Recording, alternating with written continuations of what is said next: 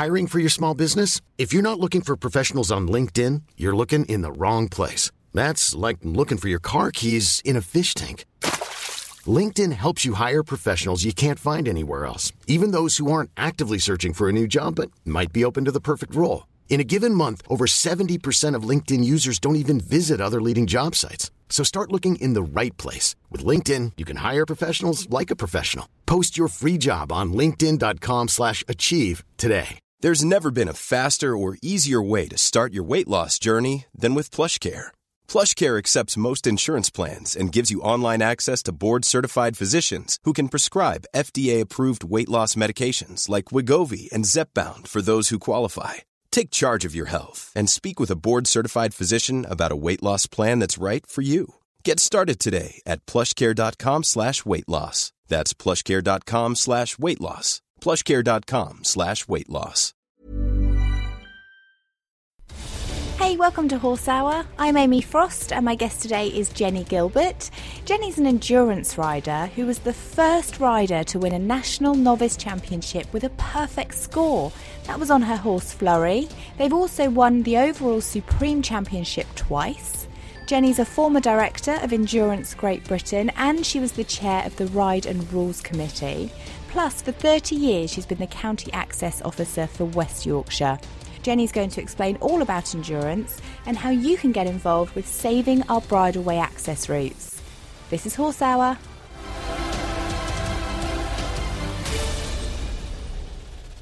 Welcome to the Horse Hour podcast. Today we're talking about endurance because it's a subject that we don't talk about enough, I don't think. So I'd like to welcome Jenny Gilbert. She has been a director for Endurance Great Britain. She was on the board and she, as a secretary, runs quite a few of endurance events around the UK. On top of that, she's a rider herself and she's a volunteer and works on the access team for the British Horse Society. Jenny, how are you? Fine, thank you very much. It's been a hectic week as usual. It's always busy in the world of horses. Oh, yes. How are you coping with the dark nights coming in earlier? Well, I'm very lucky because I don't work anymore. I'm able to choose my time for riding. Oh, how lovely. But this time of year is the quiet time. We normally start in January, bringing them up and training properly for the new season. Mm. So this is the calm before the storm. When many people say this is the storm because it's nightmare, it's cold, it's wet, it's miserable. This is the worst of the year, really, isn't it? Oh, yes. So for endurance then, when do you start training for the next season? Traditionally, we start straight after Christmas. Mm. But because you are always building on the previous year's fitness, you're not starting from the beginning again. So you're building on a layer upon layer. As the horse gets older, it gets fitter more easily.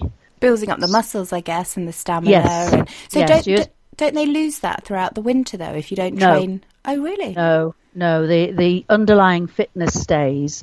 You have to get the legs, the ligaments and tendons, hardened up a little bit. And you start with walking and so on. But you're actually starting at a higher level than the previous year. And so you don't have to, start at the very short distances if you don't want to. Mm. So what got you into endurance in the beginning? I had a pony that liked to go quite fast and used to love exploring. Oh. She wasn't suitable for jumping or dressage or anything like that, but we loved exploring, so that's how I got into it. I read Anne Hyland's book on a 100-mile ride and it just inspired me to find out about it and take the plunge. Oh, I think it's lovely. I think quite often when I hear of riders in other bigger countries like Australia and America, and they go on trail rides for days. Mm-hmm. And I imagine, I don't know, I've never done endurance, but I imagine that's a bit what it's like. It can be like that. Yes, it is. You're going to new areas and exploring, and the horses love going to different places. It's they pick up their ears and they're off and away. So you must have such a good bond and such good trust between each other, between the horse and the rider. Yes, you've got to enjoy spending hours with your horse. If you don't, it won't work.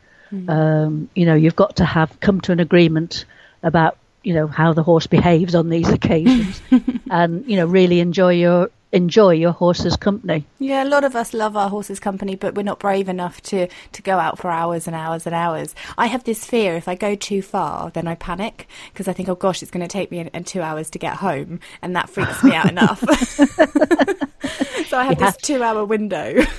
Well, that's why the, you know, the pleasure rides and fun rides are useful, because it gets you started and gives you more confidence in what you're doing, and helps your map reading. So then you can, when you're feeling a little bit braver, you can tackle a little bit longer distance and so on, and progress as you want. Because as a sport, it requires quite a large time commitment. So you usually find that the distance or the classes that you can enter is determined by the amount of time you have available. What, the time that you have available to ride? Or Yes. I see. So what are the different distances? Well, the shortest rides are, you know, they can go from like 10k right up to 160k. Wow. And how long does that take? The 160 takes a full day. Goodness. So 10, 11 hours, that sort of thing. Gosh, your bottom must be so strong. No, it's not. That's something always, people always say, but you're not just sitting in the saddle, you know, you're joining in.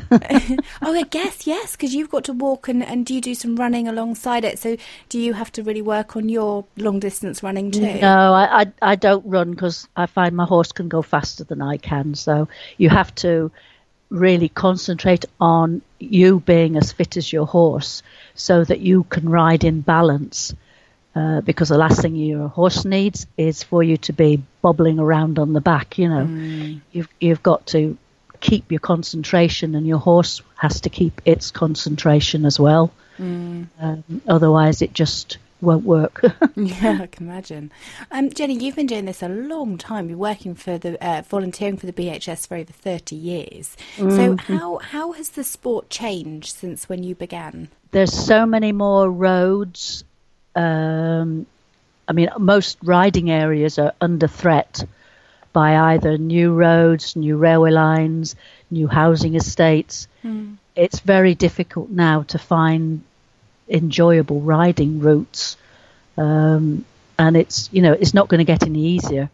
I don't know how it's going to work in the future, because people just won't have access to the countryside the same way as we have. I mean, I feel I'm very lucky because I live near the New Forest. So we have what I consider to be hours of hacking. However, we don't have a full day of hacking. So for endurance riders, it would be like popping around the block. Yes. I mean, any area becomes, you know, a bit samey if you do it year after year. But you know, if you haven't got the bridle pass to start with, I mean, lots of riders now can only ride round and round in a school. They haven't got any riding outside. And I think that is such a shame, because they're missing out on a large chunk of enjoyment with their horse. It makes it harder, especially when you're trying to find somewhere to go to move your horse to as well. Hacking's quite a big thing. And yes. And with like you said, such little land around, it means that we're not really, well, we're either not exercising our horses to the best ability, we're not giving them the best education, because we just don't have the facilities for it. Well, they're not going to be exposed to all the different types of surfaces, because horses that, you know, just train in a school, they're not as robust and tough as those that, you know, go up and down stones and hills, and, you know, they learn to balance themselves. They just don't end up as tough, so they risk injury.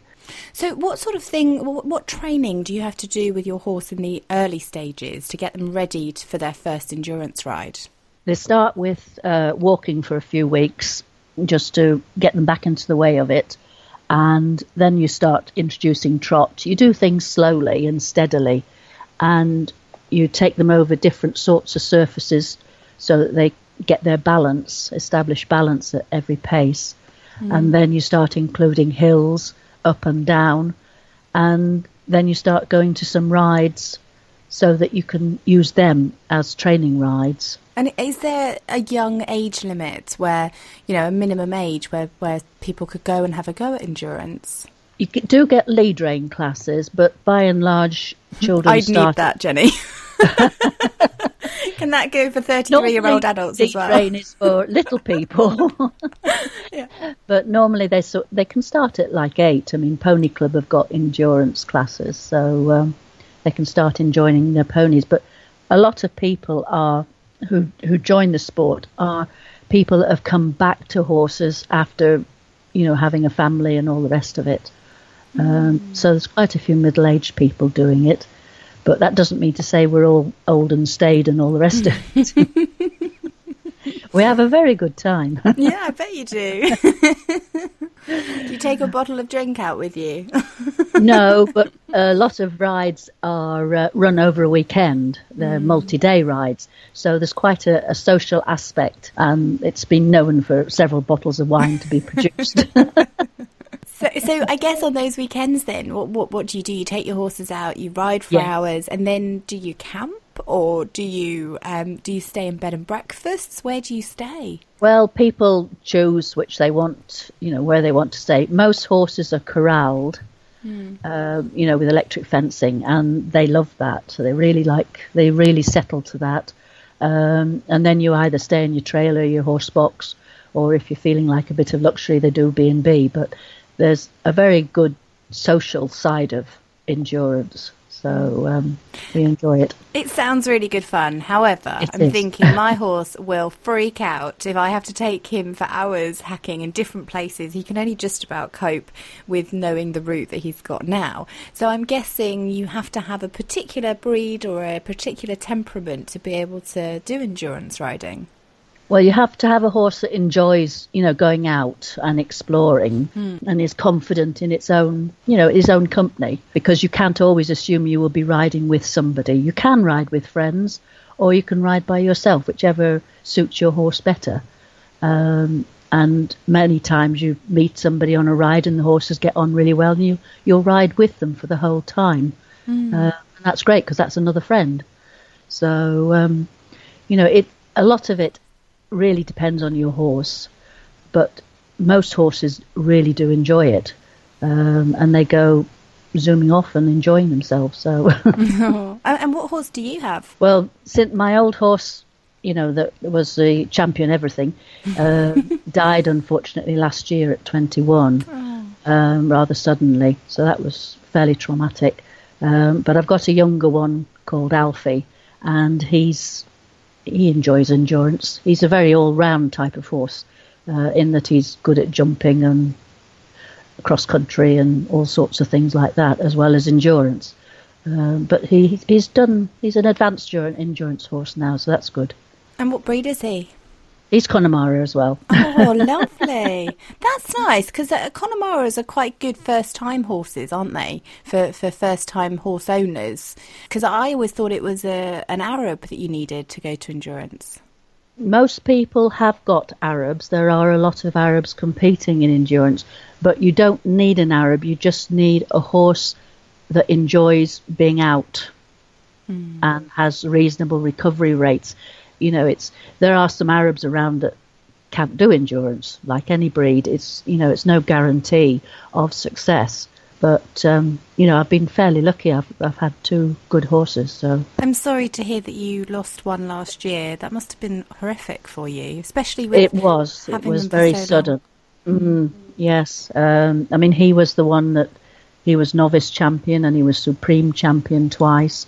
And he won everything that, you know, was put to him. So, and it was because of him that I got involved with Horsage. You know, they've supported me for 10 years now. So, you know, it's because success is never just your efforts. It's always a team effort.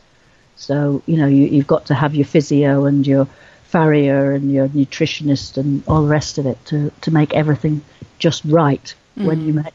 You know, when you ask your horse to do these things, you know, you need to make everything as right as you can. Horse welfare, I hear, is a huge part of Endurance Great Britain, isn't it? Yes. But we do hear, bearing in mind, Jenny, I know nothing about endurance at all, I'll be very honest. And I feel like there's a 50-50 divide between people that love endurance and people that don't know much about it. And then you've got a small percentage of people that are saying, you're hearing all these negative things about it, saying it's bad for the horse. And I don't understand, because I don't know enough as to why they're saying these negative things.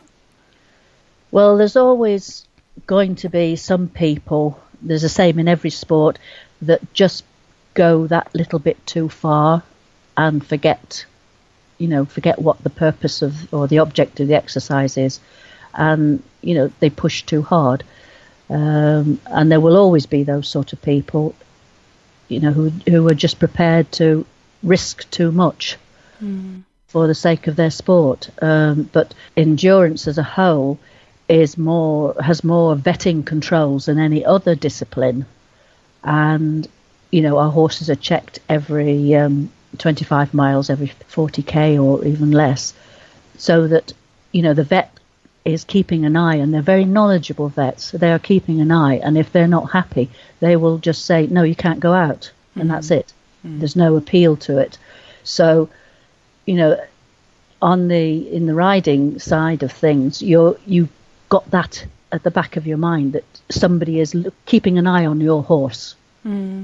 That's good, and that's a reassurance, But accidents happen. It's one of those things. Horses have got a death wish sometimes. Yeah, and they can spook. And there's things that horses do that we don't necessarily all have control over. Right. I was just interested, I guess, because I haven't heard anybody say endurance has this bad impact, or endurance damages the horse's legs, or there's no specific point to endurance being bad. It's just, oh no, I don't like it. Well, I wanted to get to the root of why people don't like it, and I honestly think it's because we don't know enough about it. I think you're right. I think people don't understand that you can actually ride your horse for 5-6 hours and enjoy it. Because dressage, jumping, cross country, they're all things where you just go and ride for like 3-4 minutes and then you get off. But with endurance, you're with your horse and riding it for several hours, and you've got to prepare for that, obviously. But it's just so totally different to what most people do. And the heart rate of the horse has to be under a certain amount, doesn't it? What does it need to be under by the time you get to the next checkpoint? It has to be under 64 to pass, or 64 and under to pass the vet. But there's degrees of it. Obviously, if it's up in the 80s, then you have got, you are concerned. But horses, as soon as you stop, it's the recovery time that's important. It's not the actual high heart rate. It's how long they actually take to recover. Because any horse, when you've been going fast, will have a high heart rate. So then you get off, and the horse will have learnt to relax at that point, and the heart rate will drop. But obviously, if it's a hot day or your horse isn't prepared for the distance that you've been competing in, the heart rate may stay higher than you would like. So it's not necessarily a very bad thing, but it's not what you want to happen. You want it to come down nicely. So when we look at eventing, as soon as the horse has finished the cross country course, there's grooms there waiting to throw water on him and cool him down, and they're walking them round. You can't do that at every checkpoint, though, or can you? No, during the ride we have crew spots, and your crew will meet you and pass you sloshers, and the horse will have the opportunity to drink and eat and so on. And then when it goes into the vet gates, again, it's checked by the vet thoroughly, and then it has an opportunity to eat, drink and relax. So, we have to follow this rigorous control of the horse so that problems are picked up early. I think it's great. When I look in America and I see the cowboys that go out for days on end, riding around, they don't have checkpoints and water, and well, they have water, but they don't have. No, but they don't generally go at speed for very long. Yeah, no, that's true. That's true. It's really interesting to compare the different disciplines and see how what people do with their horses, but also that welfare is the most important thing. It's about looking after them. And I had the pleasure of meeting Nikki Thorne a few months ago. I went to visit her in her yard, and I found it fascinating, the bridles that you use and the head collars that you use. Can you explain your head collar to us? The bridle on, clip off, well, we normally have synthetic tack because an awful lot of water is poured over the horse during a ride. And we also generally have a combined bridle and head collar so that the bit can be dropped out of the horse's mouth during the holds at the vet gates. And so the horse can then eat comfortably rather than being hindered by a bit. I think it's a genius idea. I think we should all use them because it's almost like a quick release. So I think when I want to take Blackjack to my horse to competitions, I really don't like having to put the head collar, take the head collar off, have him with nothing on, and then put the bridle on. It's a scary second. It is, yeah, because you think, gosh, what if something happens? We're in a new place, there's new horses, what's he going to do? So to have that head collar that you can just slip on a bridle over to the top and it clips on. Well, the whole thing works as one unit, right? You just drop the bit out if you want to, but at the back of the bridle is what do you call it? A hook, so that you can actually put a lead rope straight onto the head collar portion of the combination bridle, you see, if you can follow that. Yeah, no, I can. I think it's brilliant. I'm looking to go and buy one. So where can we get them from? Where do you get yours from? I get mine from Performance Equestrian. It's a jolly bright blue one. But you can have any colour. I mean, you could have a nice shiny black one if you wanted. Yeah, fabulous. And so moving forward to the other bits of the tack, what are your saddles like? Because they've got to be really comfy to hold you in the whole time, and also to make sure that it doesn't rub underneath the horse. That's right. The saddle is very, very important. Just going back to the bridle, we normally have a breast girth as well, you know, to make sure that you can hold the saddle in place exactly, you know, if you're going down a steep hill or up a steep hill. And then I have a general purpose saddle. It's a leather saddle, but it's a GP, working hunter rather, and I've always used working hunter because first and foremost you go for a saddle that fits your horse and you. Some people aren't successful in finding, you know, a working hunter one, and then they start going on to the endurance ones, but it's not absolutely necessary. You can accomplish, you know, many miles with a good fitting working hunter or general purpose saddle. Oh, okay, that's good to know. Thank you. My old horse, he did more than 8,000 kilometres successfully in competition, and we had the same saddle for all those miles. Wow. My gosh, Jenny, what do you do if something happens when you're in the middle of when you're miles away? Well, nowadays we all have phones, so it's not so bad. And everybody, you know, is coming past you. You know, the other riders will be around. So if there's a problem, and there's checkpoints as well. So, you know, there's always ways and means of sorting things out. And luckily, accidents and problems don't happen that often. So.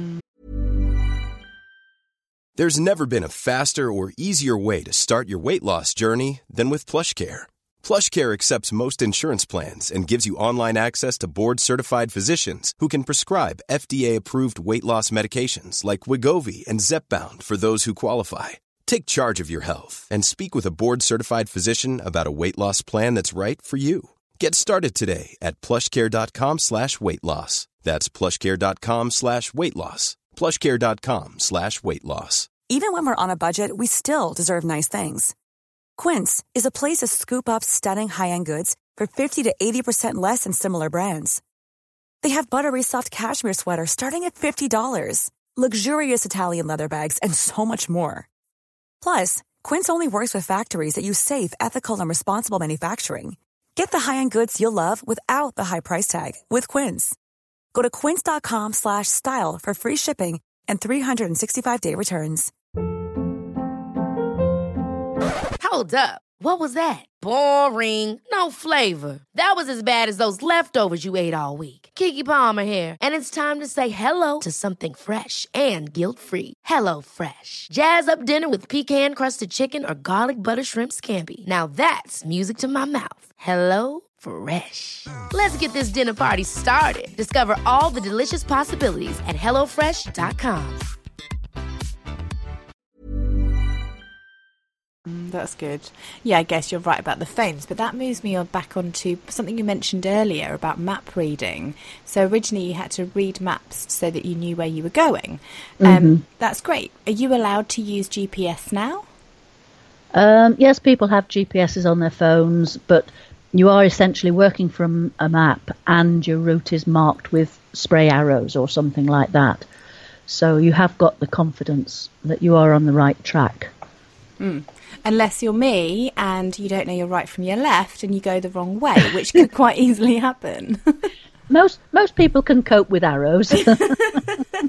Okay, so part of the map reading then, and you had mentioned earlier about the roads, and more roads are being developed and they're taking away our bridle ways. So you're a volunteer for BHS and you work on the access routes. That's right. What do you do for that? Well, quite a lot of the routes that we ride are not actually shown on the map as bridleways, and so those routes have to be researched, because in 2026 there is a law that the old routes will basically disappear if they haven't been claimed. Oh no! So it's a bit scary. So I've researched paths, you know, by going to the archives and the Public Record Office and looked at the old documents from 1850 or whatever and put together a case for the route being confirmed as a bridleway on the definitive map. Oh, wow. Thank you. Have you done that for the whole of the UK? No, I concentrate on Yorkshire. Okay. Thank you. Because I'm sure there's the one, isn't there one person in each county that's doing this? Yes. Each county has access officers and other people that are working on the same thing. But it's a mega problem. And really, you know, the more people that will join in, the better. Because if we don't get these paths recorded on the map correctly, we are in danger of losing them. And, you know, that will, you know, substantially reduce the amount of riding we've got. What will happen if they're not registered on the map and we lose them as such? Do they close them, or...? They will close and we can't get them back. So if you're... OK, let's say you're in Yorkshire and you know of an access route that you'd like to get recorded. How would they do that? Would they get in touch with you? They can get in touch, yes. But there's similar people, as I say, all over the place. So their nearest one would be best. And they will...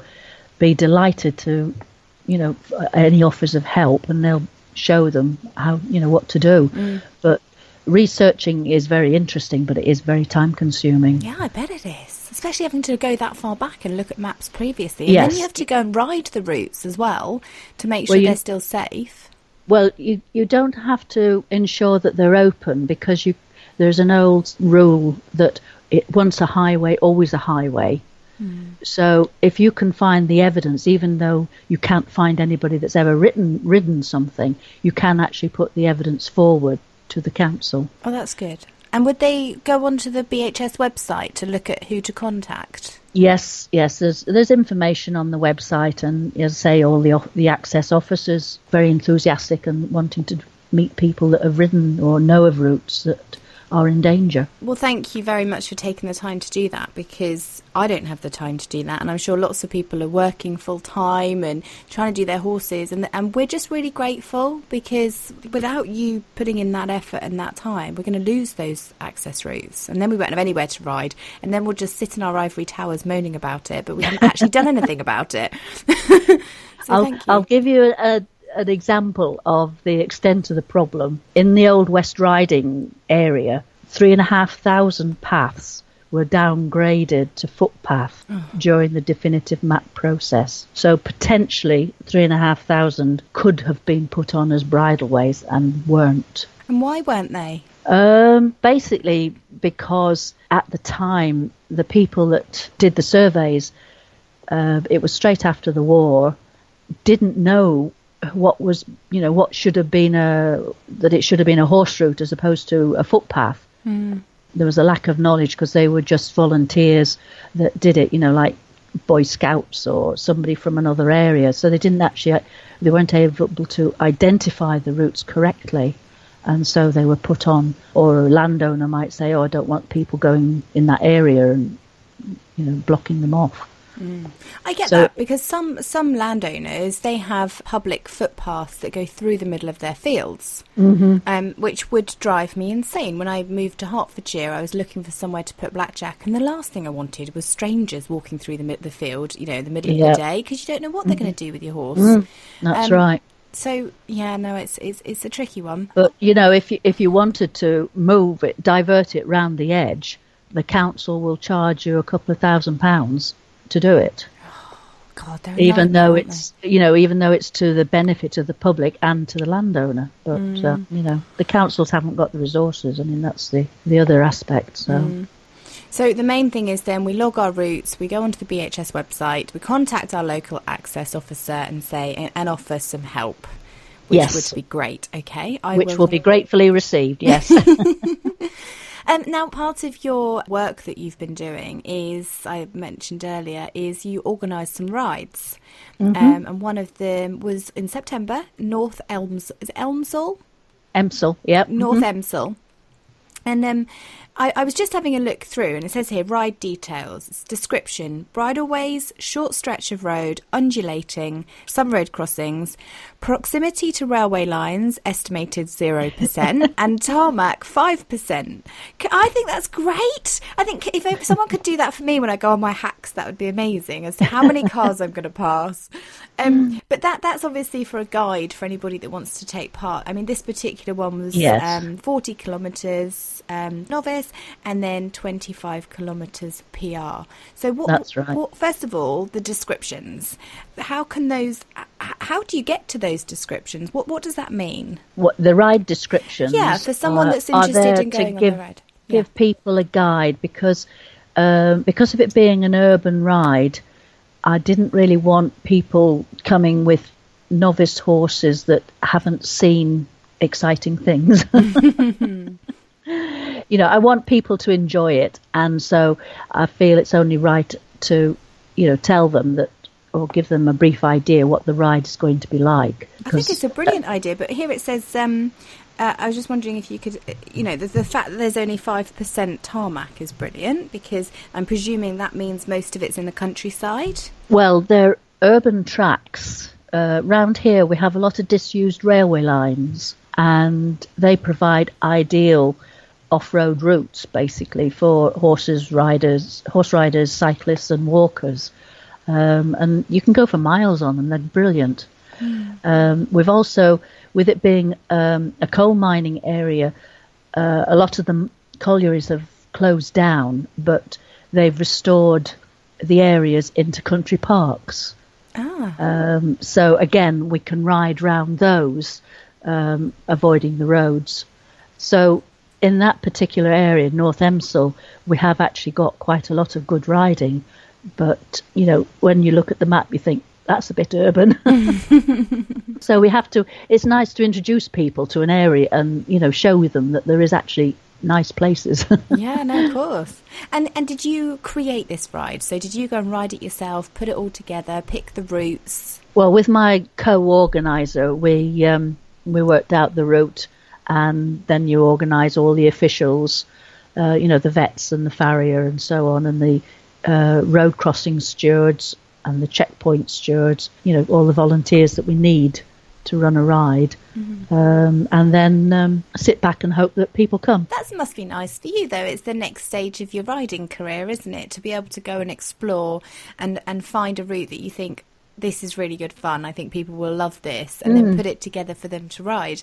What are your hard and fast rules then for people that want to attend one of your rides? Well, if they have any queries, then it's better to give the ride organiser a ring, you know, and talk it through.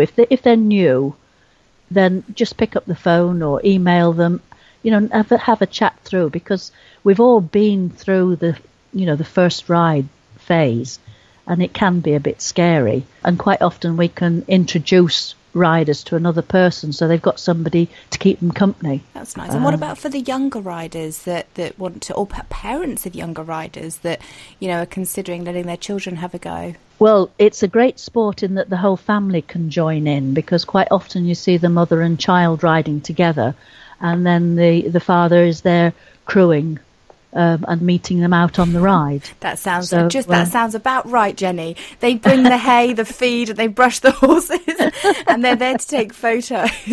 That's it. Very important. The longer, when you get onto the longer rides, you are very dependent on a good crew. So it is a really important role. It's not just, you know, making some job up.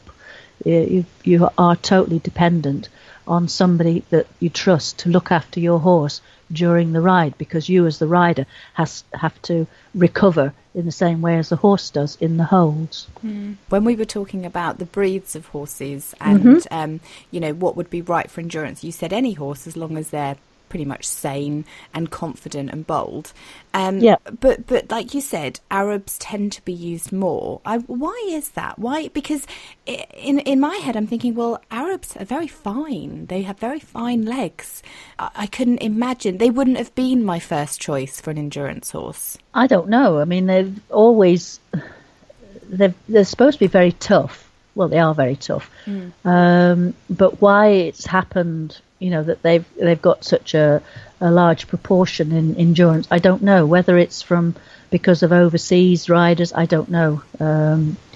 I've always gone for the non-Arab, so yeah, Connemara would be my choice, because their breeding, they tend to be quite easy, don't they? They've got good temperaments generally. Obviously, not all Connemaras are the same, but no, like I said earlier, good first pony to have. So that's sometimes it. They have a very definite character. Do they? Yes. Go on. What's yours done?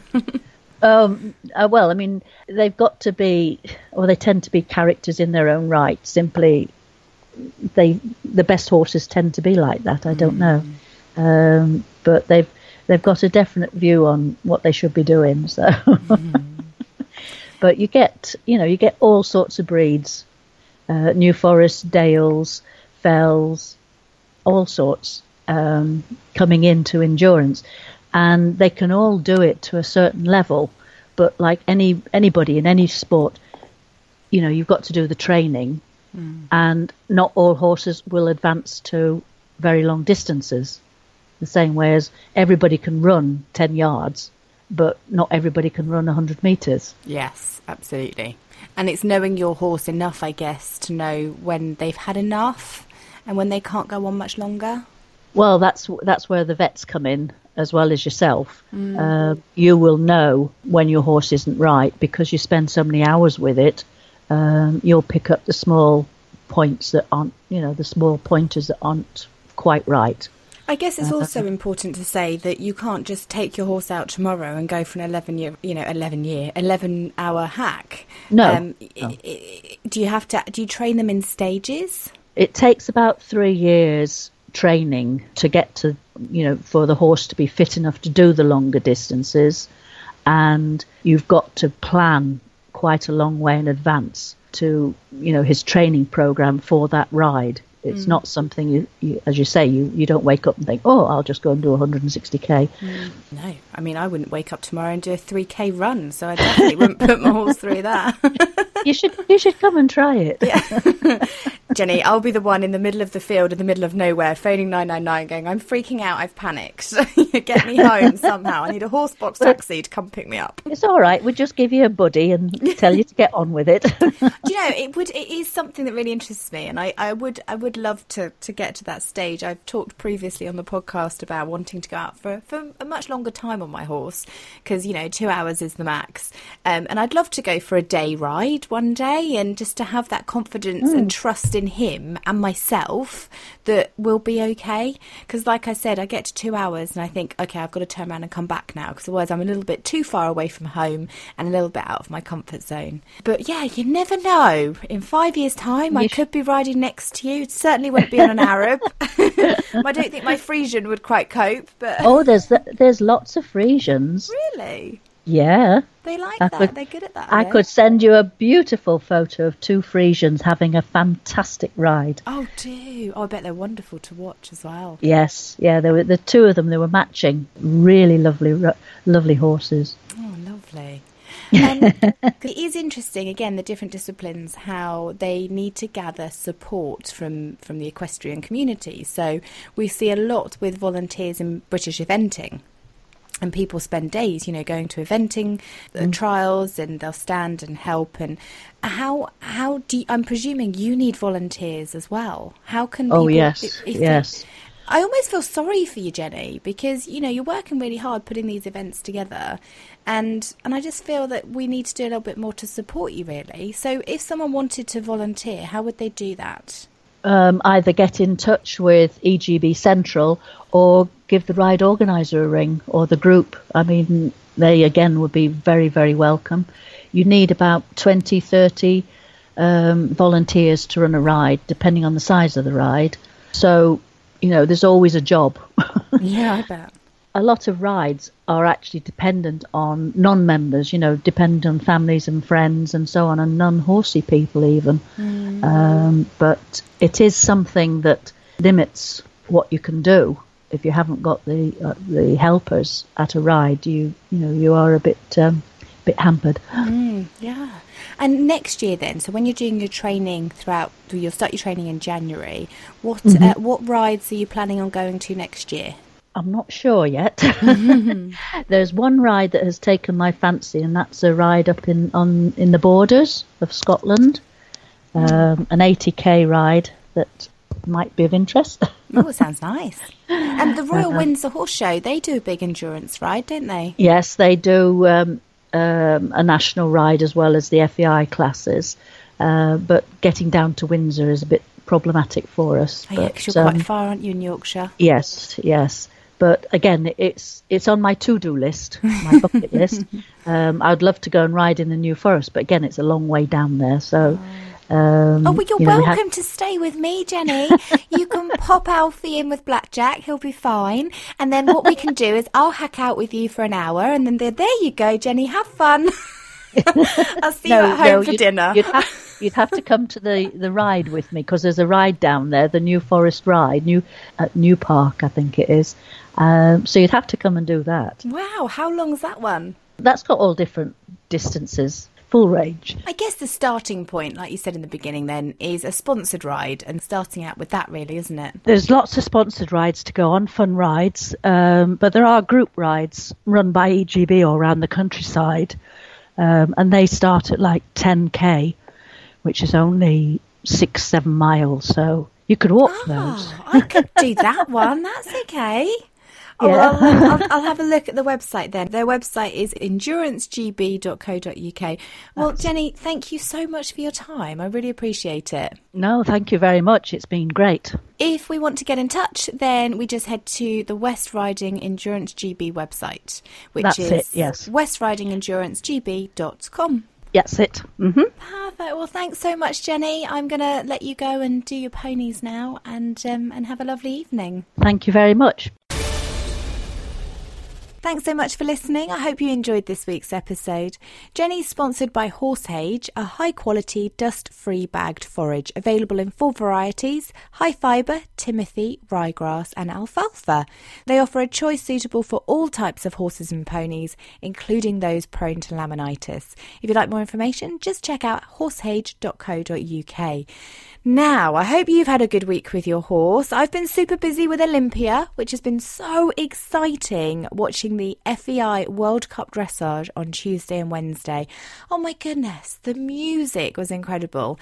And it really does inspire me to have a go at riding to music a bit more myself. So I did get into the school today and had a go on Blackjack. We actually nailed our quarter turns for the first time in 4 years. I managed to get him straight.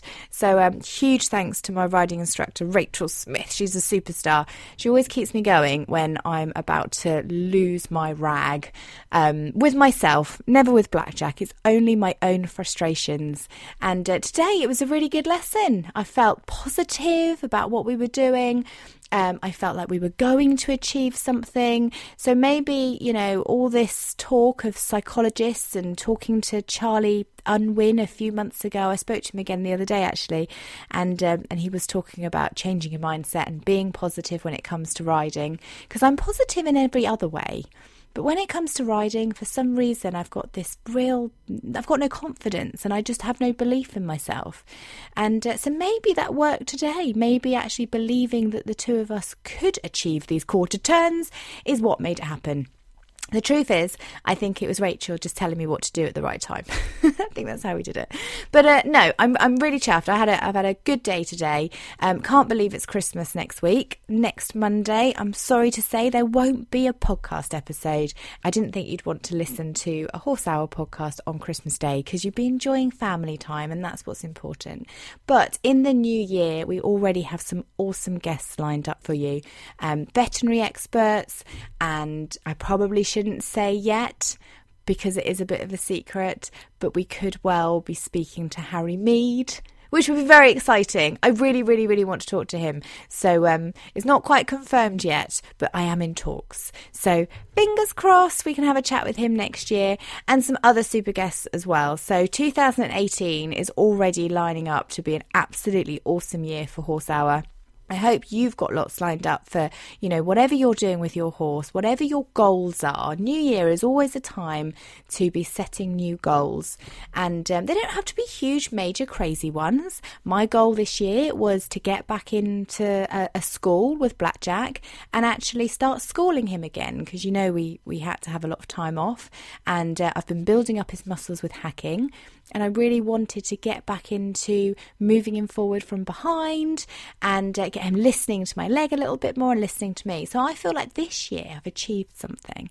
So I have to have a think about what I want to do next year. And I'd love to know what your goals are, and also what you've achieved this year. So for our New Year Horse Hour on Twitter, our networking hour, just use the hashtag Horse Hour. Please tell me, what are your achievements? What have you achieved this year?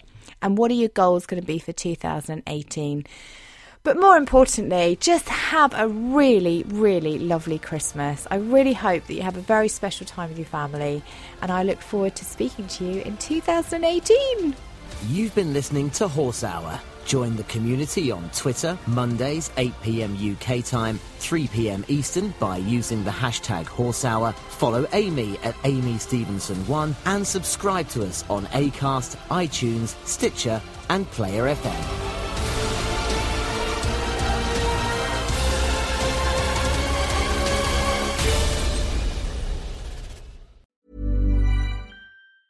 Hi, I'm Daniel, founder of Pretty Litter. Did you know cats tend to hide symptoms of sickness and pain? I learned this the hard way after losing my cat, Gingy. So I created Pretty Litter, a health monitoring litter that helps detect early signs of illness by changing colors, saving you money and potentially your cat's life. Pretty Litter is veterinarian developed, and it's the easiest way to keep tabs on your fur baby's health right at home. Go to prettylitter.com and use code ACAST for 20% off your first order and a free cat toy. Terms and conditions apply. See site for details. Planning for your next trip?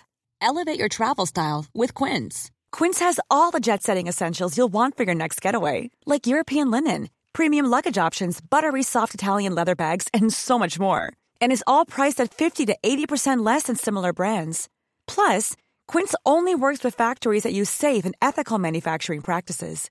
Pack your bags with high-quality essentials you'll be wearing for vacations to come with Quince. Go to quince.com/pack for free shipping and 365-day returns.